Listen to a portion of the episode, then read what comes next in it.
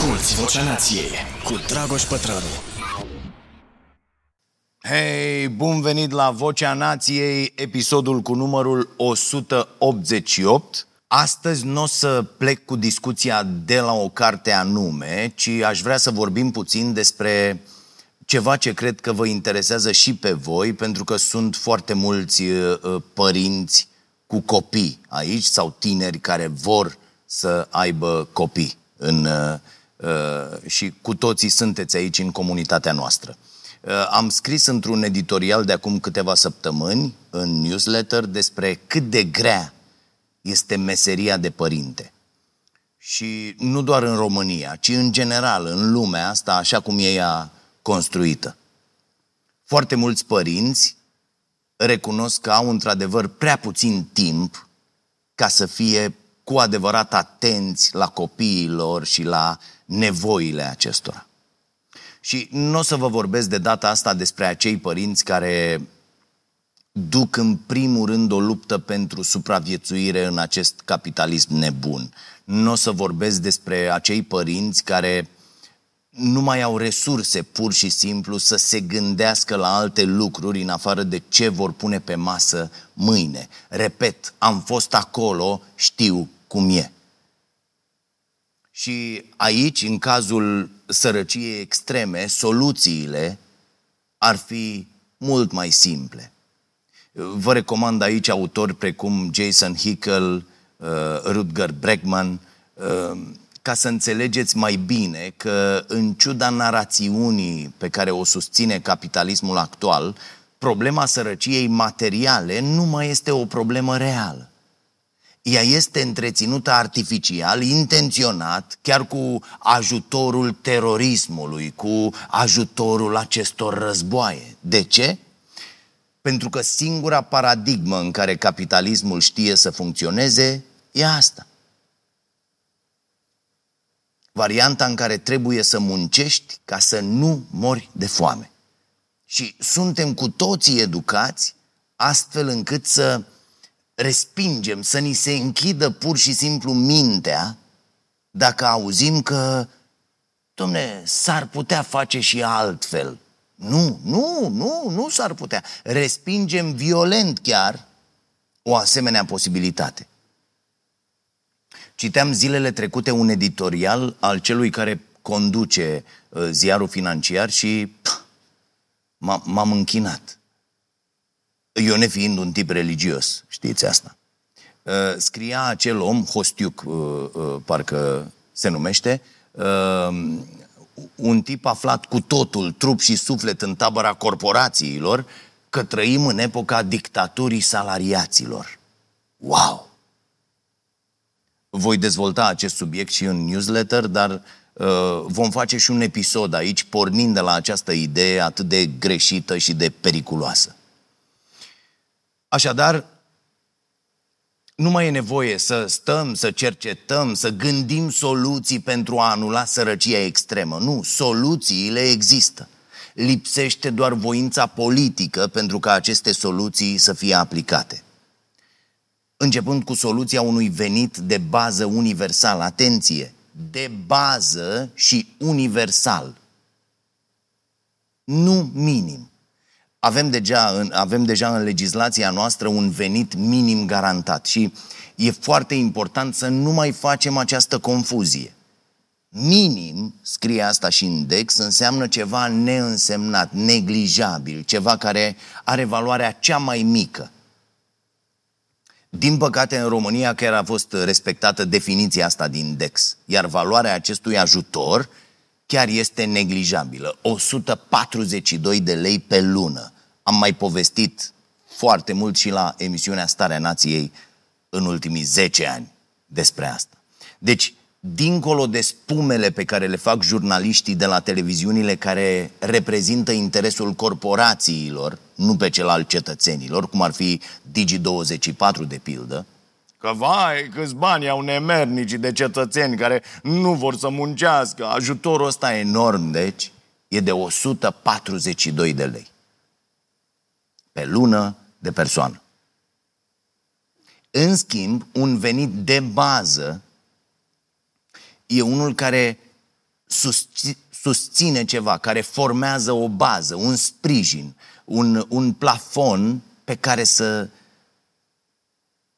să, să te bazeze acolo.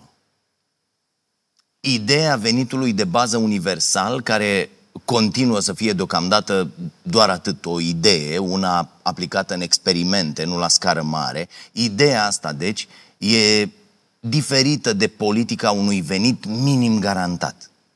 Un venit de bază universal ar trebui să fie suficient astfel încât chiar să asigure nevoile de bază și o viață decentă. Atenție, nu doar supraviețuire. Pentru că un copil Dragii mei, atenție, e foarte important. Nu pricepem asta din cauza paradigmei în care am fost crescuți. Un copil n-are cum să fie bine dacă părinții lui nu sunt bine. Dar, cum ziceam, nu despre asta o să vorbesc în acest episod, deși am vorbit un pic.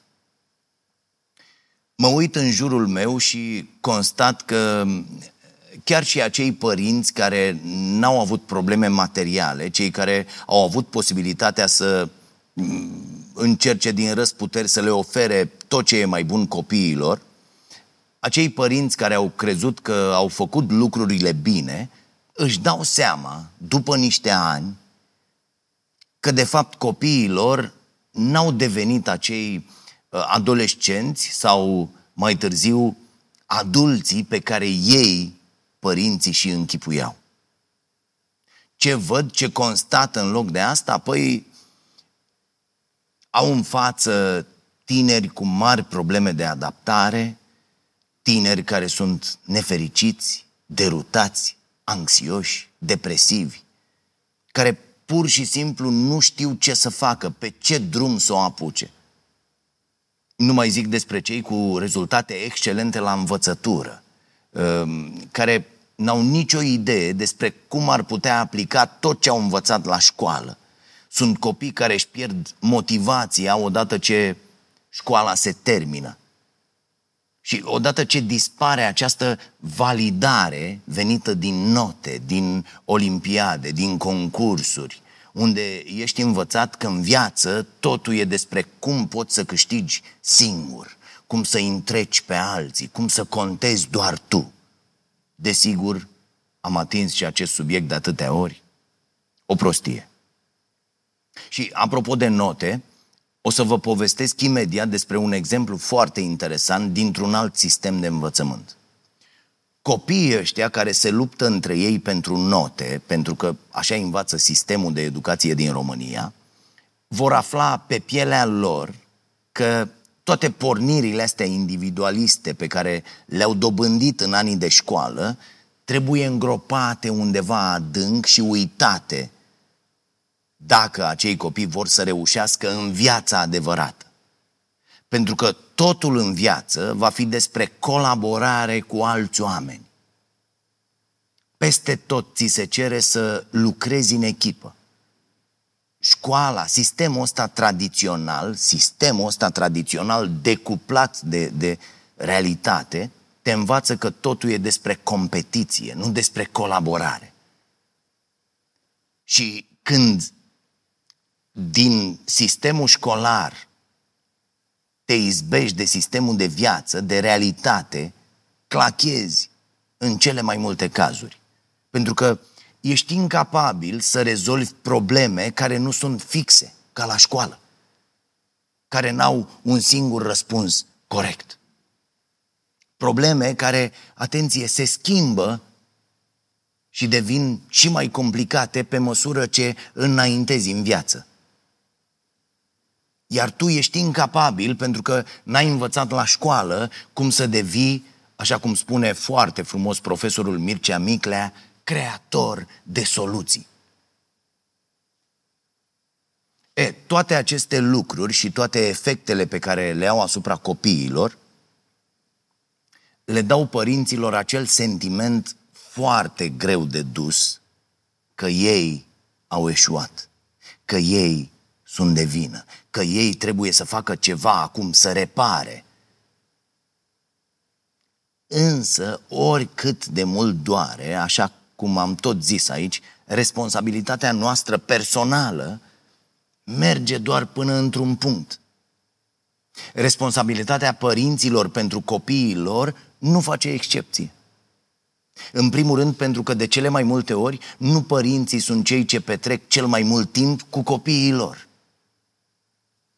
Sunt foarte rare cazurile în care părinții și copiii petrec cea mai mare parte din zi împreună. Pentru că așa e construită viața azi. E construită să ne facă să alergăm ca bezmeticii ca să răzbim, ca să supraviețuim, ca să le putem pune copiilor pe masă hrană și să-i încălțăm și să-i îmbrăcăm și să-i putem trimite la școală. Îți lași copilul la școală dimineața și îl iei înapoi de la after seara, cine își permite. Dacă nu vă întâlniți seara când ajungi și tu acasă fără să știi ce a făcut copilul, că el îți spune doar ce vrea să afli. Și uite așa vă îndepărtați, fără să simți asta la început. Dacă ajungeți să petreceți câteva ore împreună, se întâmplă să vă certați, pentru că deja în acel punct al zilei sunteți cu toții obosiți. Copilul mai are de făcut niște teme, n-are chef de ele, normal, tu mai ai de plătit niște facturi, de rezolvat una alta prin casă, de spălat, de călcat, de făcut mâncare, de uh, uh, și asta în general pică pe femei. Iar a doua zi, toată lumea o ia de la capăt. Și vine weekendul și mm, vă treziți chinuindu-vă să umpleți o zi și jumătate cu sens. Atât, că duminică seară deja trebuie să se pregătească fiecare pentru o nouă săptămână și oricum nu mai aveți chef de nimic cu gândul că bah, mâine e din nou luni. Și uite așa trec anii și trece viața, iar cele mai multe dintre orele copilului tău sunt petrecute cu altcineva, cu alți oameni, cu educatori, cu profesori, cu alți colegi de școală. Uite, fac o paranteză. E și ăsta un motiv pentru care ar trebui cu toții să, să ne dorim să le fie bine și profesorilor și celorlalți copii cu care copilul nostru, nostru își petrece timpul. Și, în general, ar trebui să ne preocupe treaba asta mai mult, ca tuturor oamenilor din jurul nostru să le fie mai bine. De ce?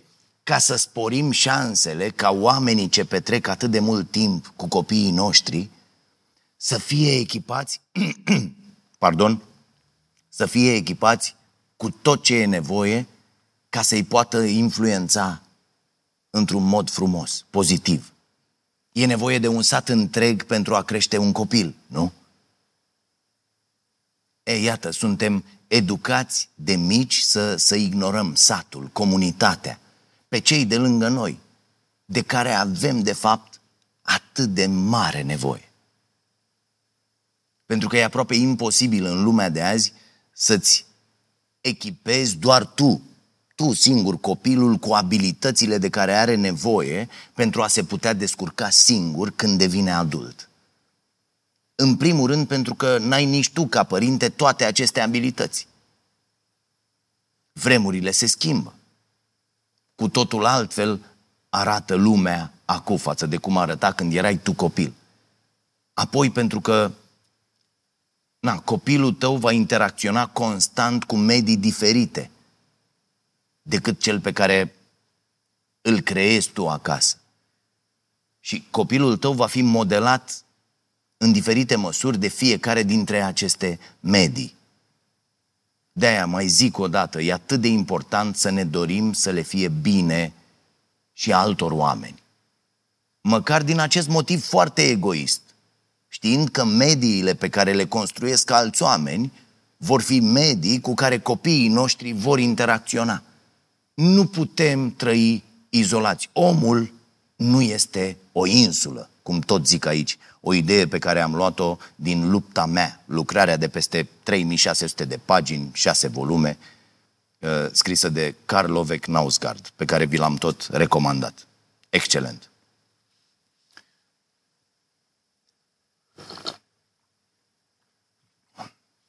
E foarte adevărat că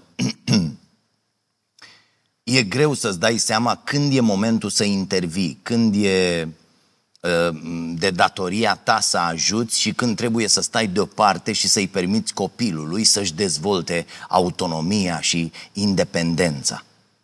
E atât de important să știi când trebuie doar să inspiri sau doar să fii acolo fără să spui ceva. Și mai ales când trebuie doar să asculți.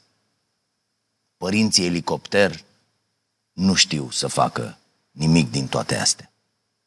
Am mai povestit aici, mm, chiar dacă nu în relația părinte-copil, ci în general, despre cât de important e să, să-l asculți cu adevărat pe cel din fața ta. Să, să-l asculți ca să înțelegi cu adevărat ce vrea să-ți transmită.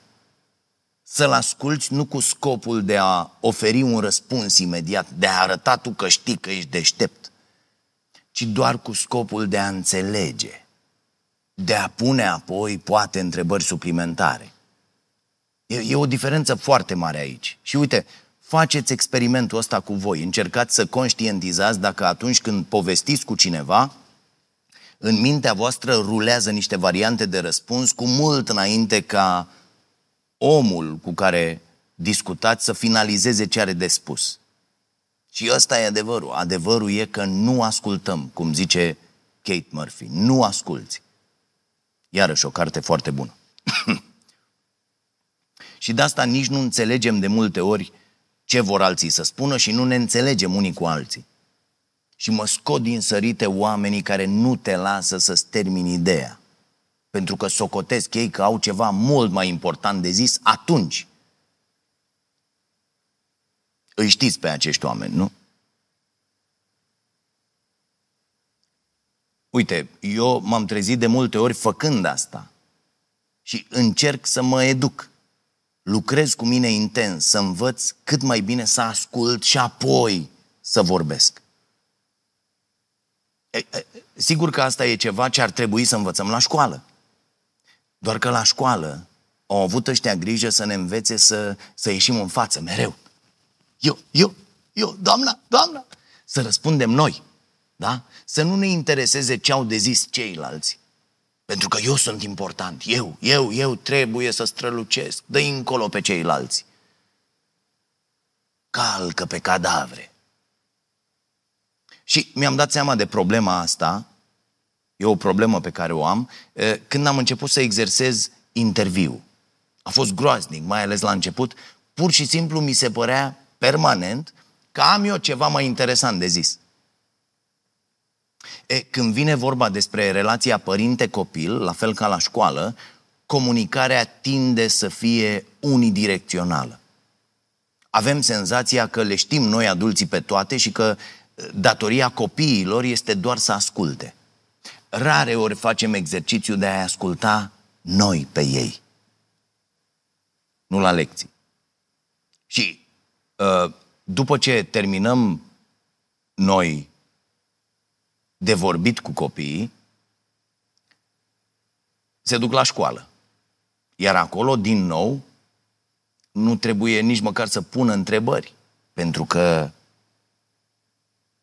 îi ia la ochi vreun profesor tembel, cum sunt atâția. Vedeți? Și de-aia trebuie susținută greva din educație. Elevii trebuie să o susțină, părinții trebuie să o susțină. Pentru că într-un sistem în care profesorii au venituri mai mari și sunt respectați, copiii vor putea avea în omul de la catedră un partener de învățare, un facilitator, nu un zbir, nu, nu o persoană obtuză care de multe ori e mai slab pregătită decât copiii. De ce? Pentru că doar astfel de oameni mai vor să intre într-un sistem în care după 25 de ani de muncă încasezi 4.000 de lei în mână. Revin. Mai ales atunci când sunt mici, din dorința de a-i proteja, nu îi lăsăm pe copii să exploreze lumea în felul lor, să, să afle pe propria piele ce înseamnă să cazi, să te lovești, să te murdărești. Și aici voiam de fapt, de fapt să ajung cu, cu ideea. Se, se discută foarte mult în ultimul timp despre nevoia asta de a-i lăsa pe copii să se joace liber. Vă dați seama, asta a ajuns o discuție, cât de gravă e situația. Și există o carte foarte, foarte bună aici, um, se numește Mai Uman, e scrisă de Steve Hilton, trebuie să citiți această carte. Cred că ultima dată am recomandat-o acum vreo 3-4 ani. Și mi-am reamintit de această carte, am scos-o din bibliotecă uh, săptămânile trecute și m-am uitat prin ea. Este extraordinară în continuare. E tradusă la noi, la, la publică. Așa cum ne jucam noi când eram mici, Uh, uh, nesupravegheați, e un întreg capitol în carte despre asta, da? Când eu mi-aduc aminte, ne aruncam ghiozdanele în, în casa scării și uh, încingeam cât un meci de fotbal în fața blocului până veneau părinții de la serviciu. Nu cred, eu nu cred, nu mi-aduc aminte să fi văzut în toți anii de școală vreun părinte venind să-și ia copilul de la școală. Cât am fost eu în școală, n-am văzut așa ceva. Și când se mai întâmpla că era vreun părinte pe în zonă și voia el să-și ia copilul, urma o ceartă incredibilă. Copilul își certa părintele că îl face de râs, că a venit să-l ia de la școală. Chiar dacă acel părinte de multe ori zicea, bă, am venit și eu, mai stăm de vorbă până, adică nu venise să-l ia ca să-l supravegheze. Mă lasă-mă în pace, mă duc cu colegii. Normal. Plecam împreună, pe grupuri, către casă. Vorbeam, râdeam, făceam glume, de foarte multe ori proaste. Mai urcam într-un cireș, într-un prun, dud, zarzăr, ce găseam și noi pe drum. Sigur, locuiam cu toții pe lângă școală, pentru că înainte de 89, cam toate școlile erau la fel. Nu exista preocuparea asta când venea vorba de școala primară sau de gimnaziu, să-ți dai copilul la o școală mai bună. Pff, Plus că trebuia să fii foarte, foarte șmecher să faci asta. Să lucrezi la securitate, la... E acum, cu noile legi ale educației votate săptămâna asta, vom avea din nou școli pentru șmecheri și bogați. Că așa au înțeles PSD și PNL să schimbe din nou educația. Iar părinții copiilor fără posibilități sunt, din păcate, astăzi, pentru că n-au informațiile necesare și nici n-au timp, sunt acești părinți galeria politicienilor care fac aceste mărșăvii. Pe vremea mea taică, cum se zice, semn că deja foarte bătrân, abia când se făcea 3-4 după amiaza și vedeam primii părinți venind dinspre stația de autobuz, urcam pe rând în casă.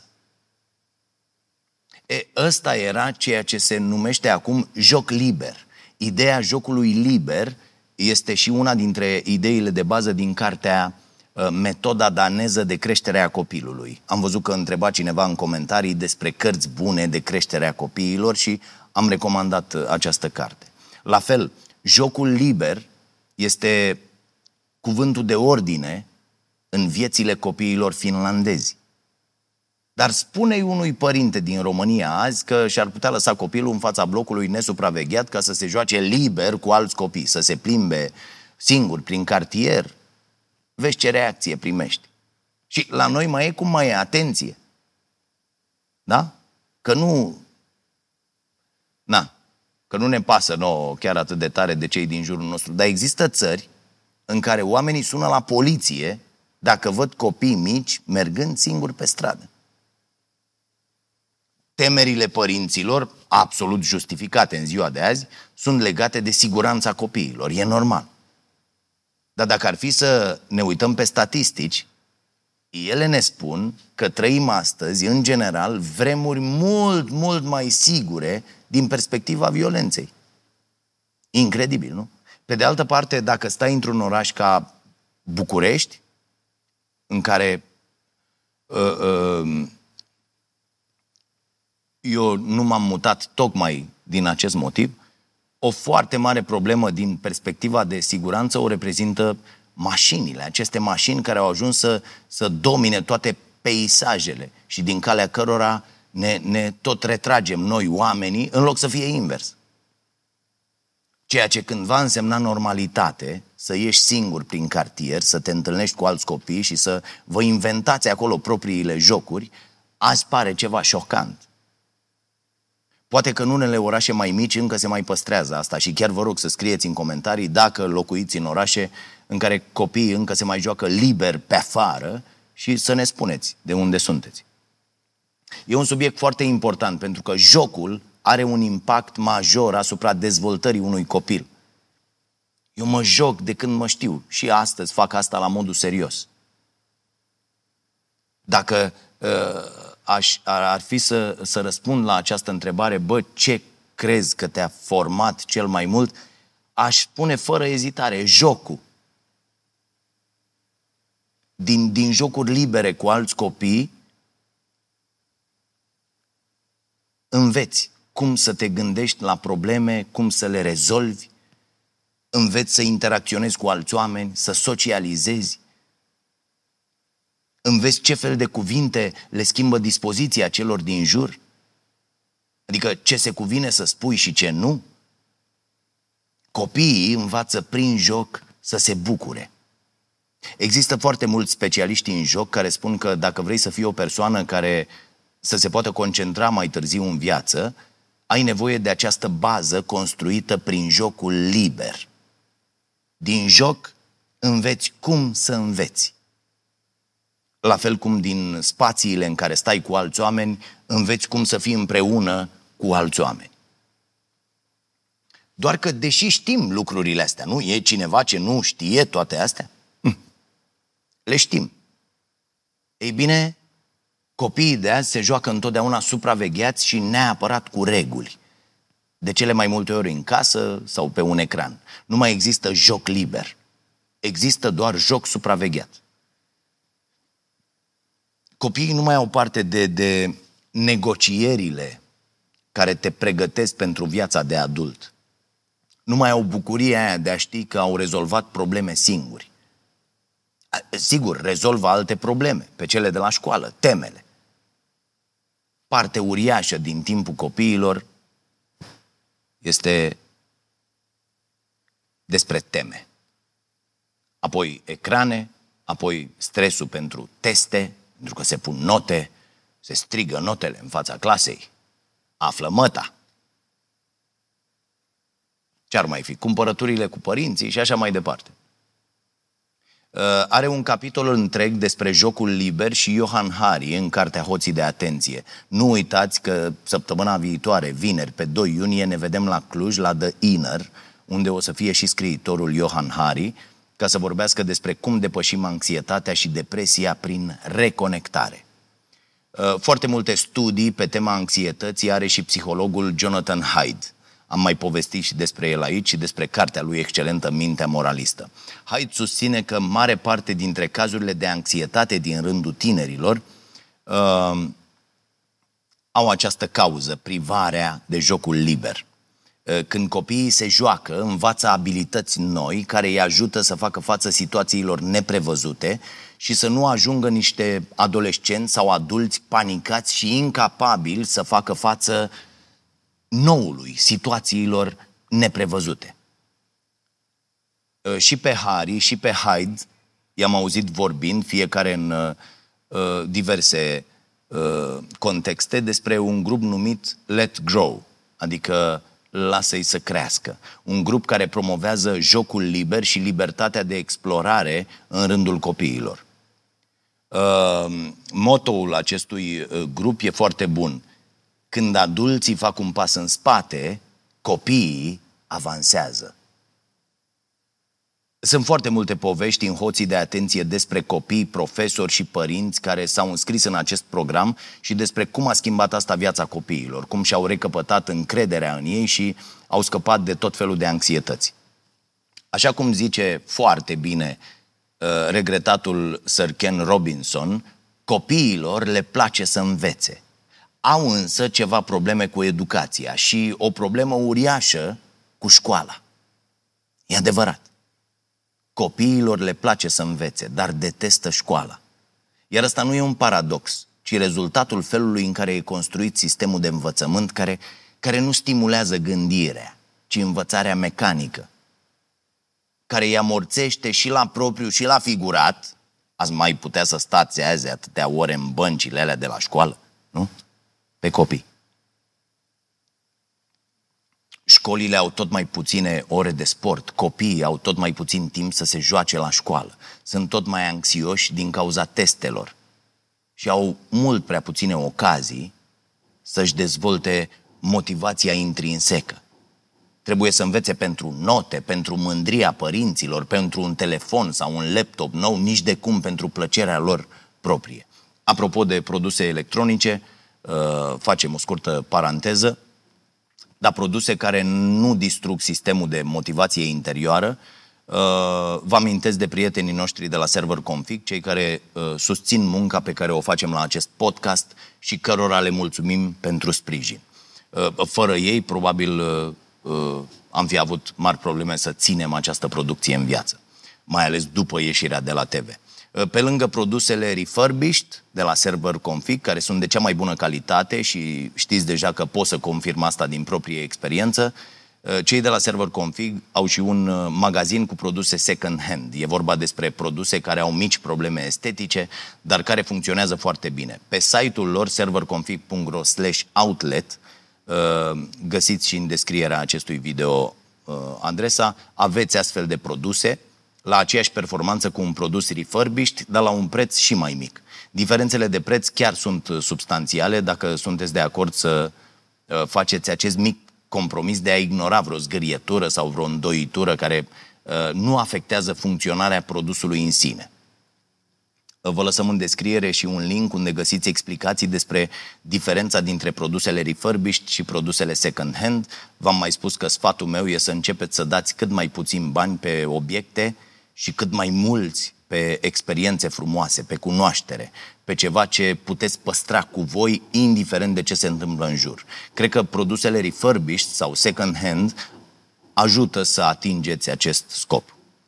Ehm, revenind, care e soluția la toată nebunia asta? Cum ar putea uh, meseria asta de părinte să devină mai ușoară? Păi, în primul rând, fără sprijinul sistemului educațional, misiunea părinților este una imposibilă. Sistemul educațional trebuie să se schimbe profund.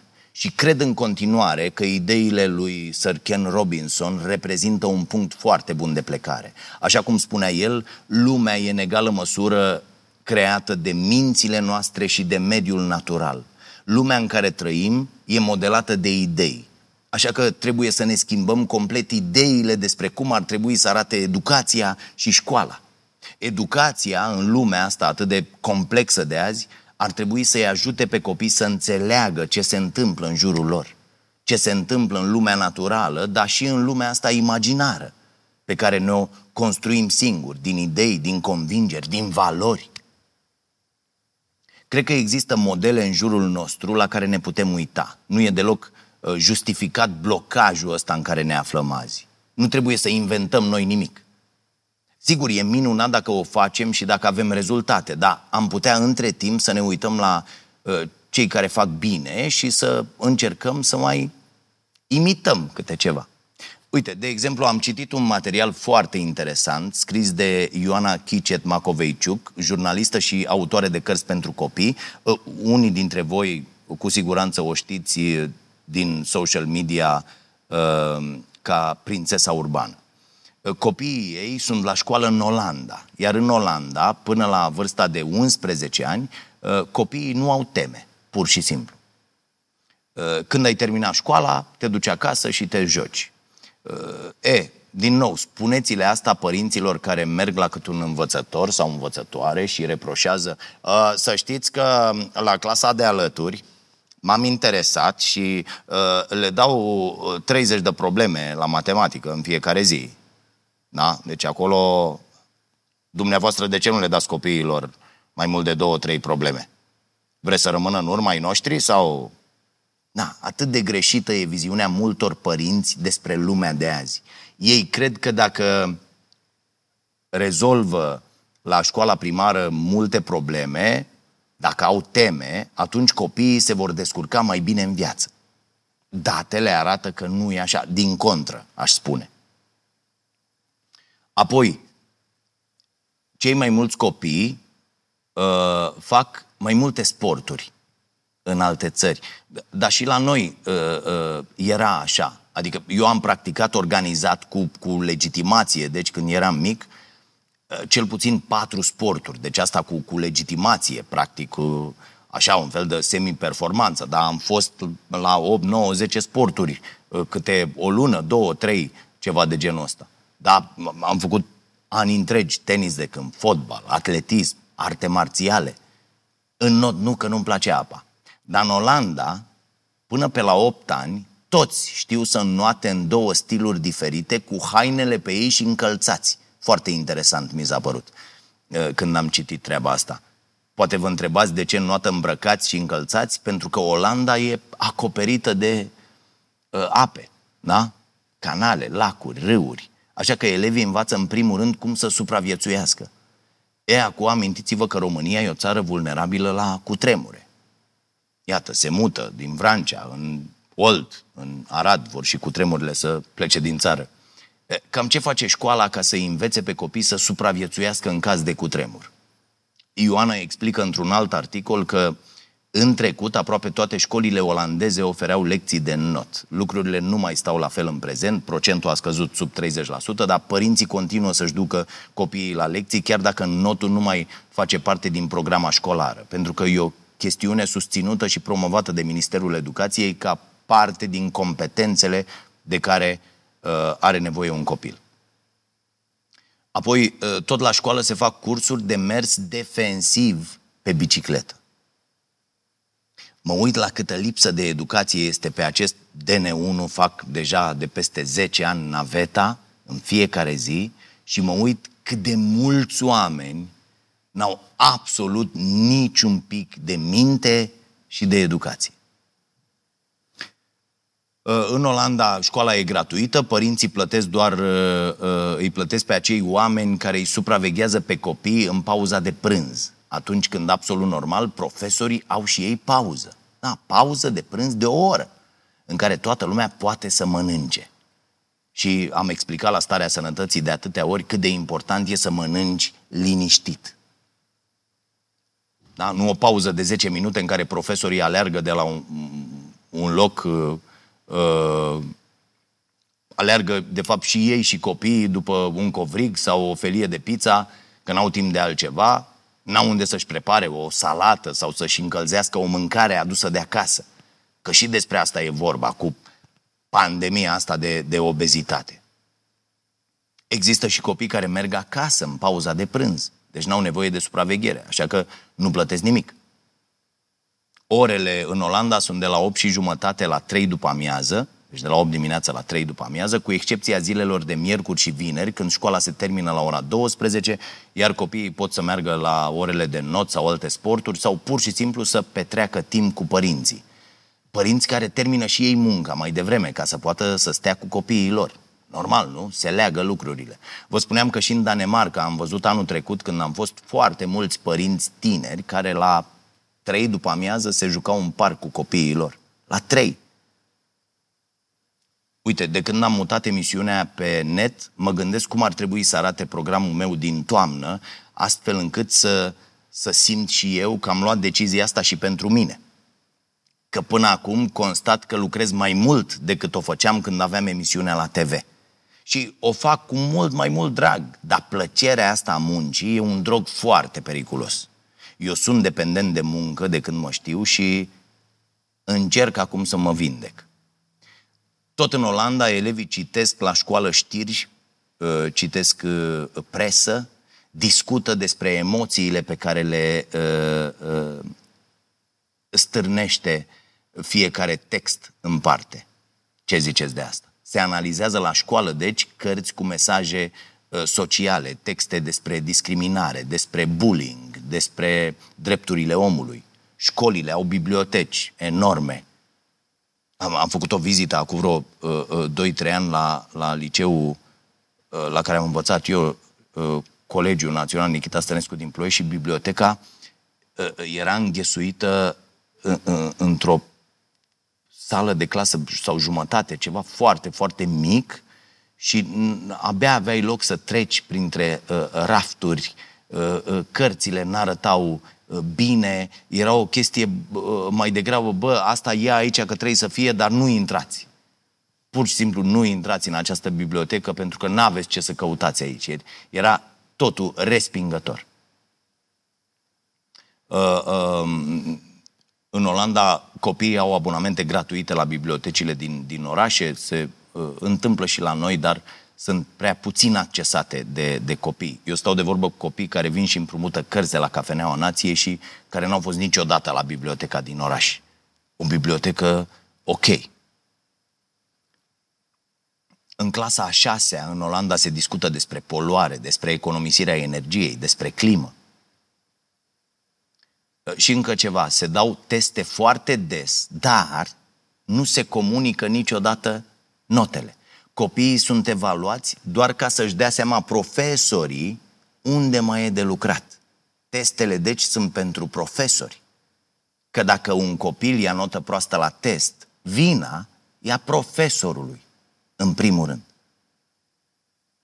Elevii merg singur la școală, pe bicicletă sau pe jos, apropo de ce ziceam mai devreme despre cum făceam și noi lucrurile. Pleacă singuri acasă, în grupuri mai mici sau mai mari. Cum vi se pare? Parcă nu e chiar atât de greu să încerci măcar să faci lucrurile mai bine. Până nu încercăm să facem niște schimbări în stilul de viață al copiilor noștri, ar trebui să avem, să avem măcar mai multă răbdare atunci când observăm că sunt neatenți, că nu se pot concentra, că sunt apatici, că n-au chef de nimic, că sunt foarte, foarte nervoși, că răspund foarte, foarte nervoși. Pentru că nu e de fapt vina lor deloc atunci când vă uitați cu superioritate la copiii din jurul vostru și vi se pare că generația voastră a fost mai bună decât a lor, încercați să vă raportați altfel la problemă. Să vă gândiți că acești copii trăiesc în mediile pe care noi, adulții, le-am construit pentru ei. Dacă ceva nu e în regulă cu ei, trebuie să ne uităm mai întâi la noi, la ce am construit, la ce idei perpetuăm și la ce politici publice susținem. Nu îi lăsăm pe copii să se joace liber, îi închidem în case, îi hrănim cu alimente care, care, care le fac praf energia. Iar faptul că ei au mai târziu tot felul de probleme nu ține de vreun deficit al lor. Nu e un defect al lor, e un defect al lumii pe care noi am construit-o pentru ei. Vă las cu aceste idei. Găsiți în descriere linkuri către materialele despre care am vorbit aici și pentru că știu că ne urmăriți și din alte țări, uh, vă rog să ne lăsați în comentarii experiențele voastre cu sistemul de educație din țările în care locuiți, dacă aveți ceva de povestit. Uh, și de bine și de rău, desigur. Sau povestiți-ne cum se mai joacă uh, copiii din orașele în care locuiți. O să includem poveștile voastre în următoarele discuții despre educație pe care le vom avea aici la acest podcast. Vă mulțumesc pentru toată susținerea voastră, le mulțumesc celor care și-au făcut timp să direcționeze către noi 3,5% din impozit, să treacă prin tot acest proces pe care statul face greu și pe care lipsa noastră de organizare, ieșirea de la TV n-a fost ceva ce am plănuit, lipsa noastră de organizare așadar, a făcut totul mult mai dificil.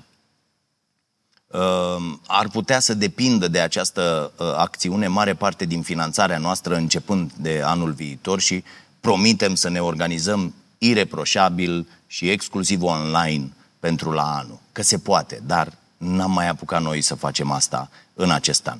Să vă fie bine și apoi, dacă puteți, să le faceți bine și celor din jur.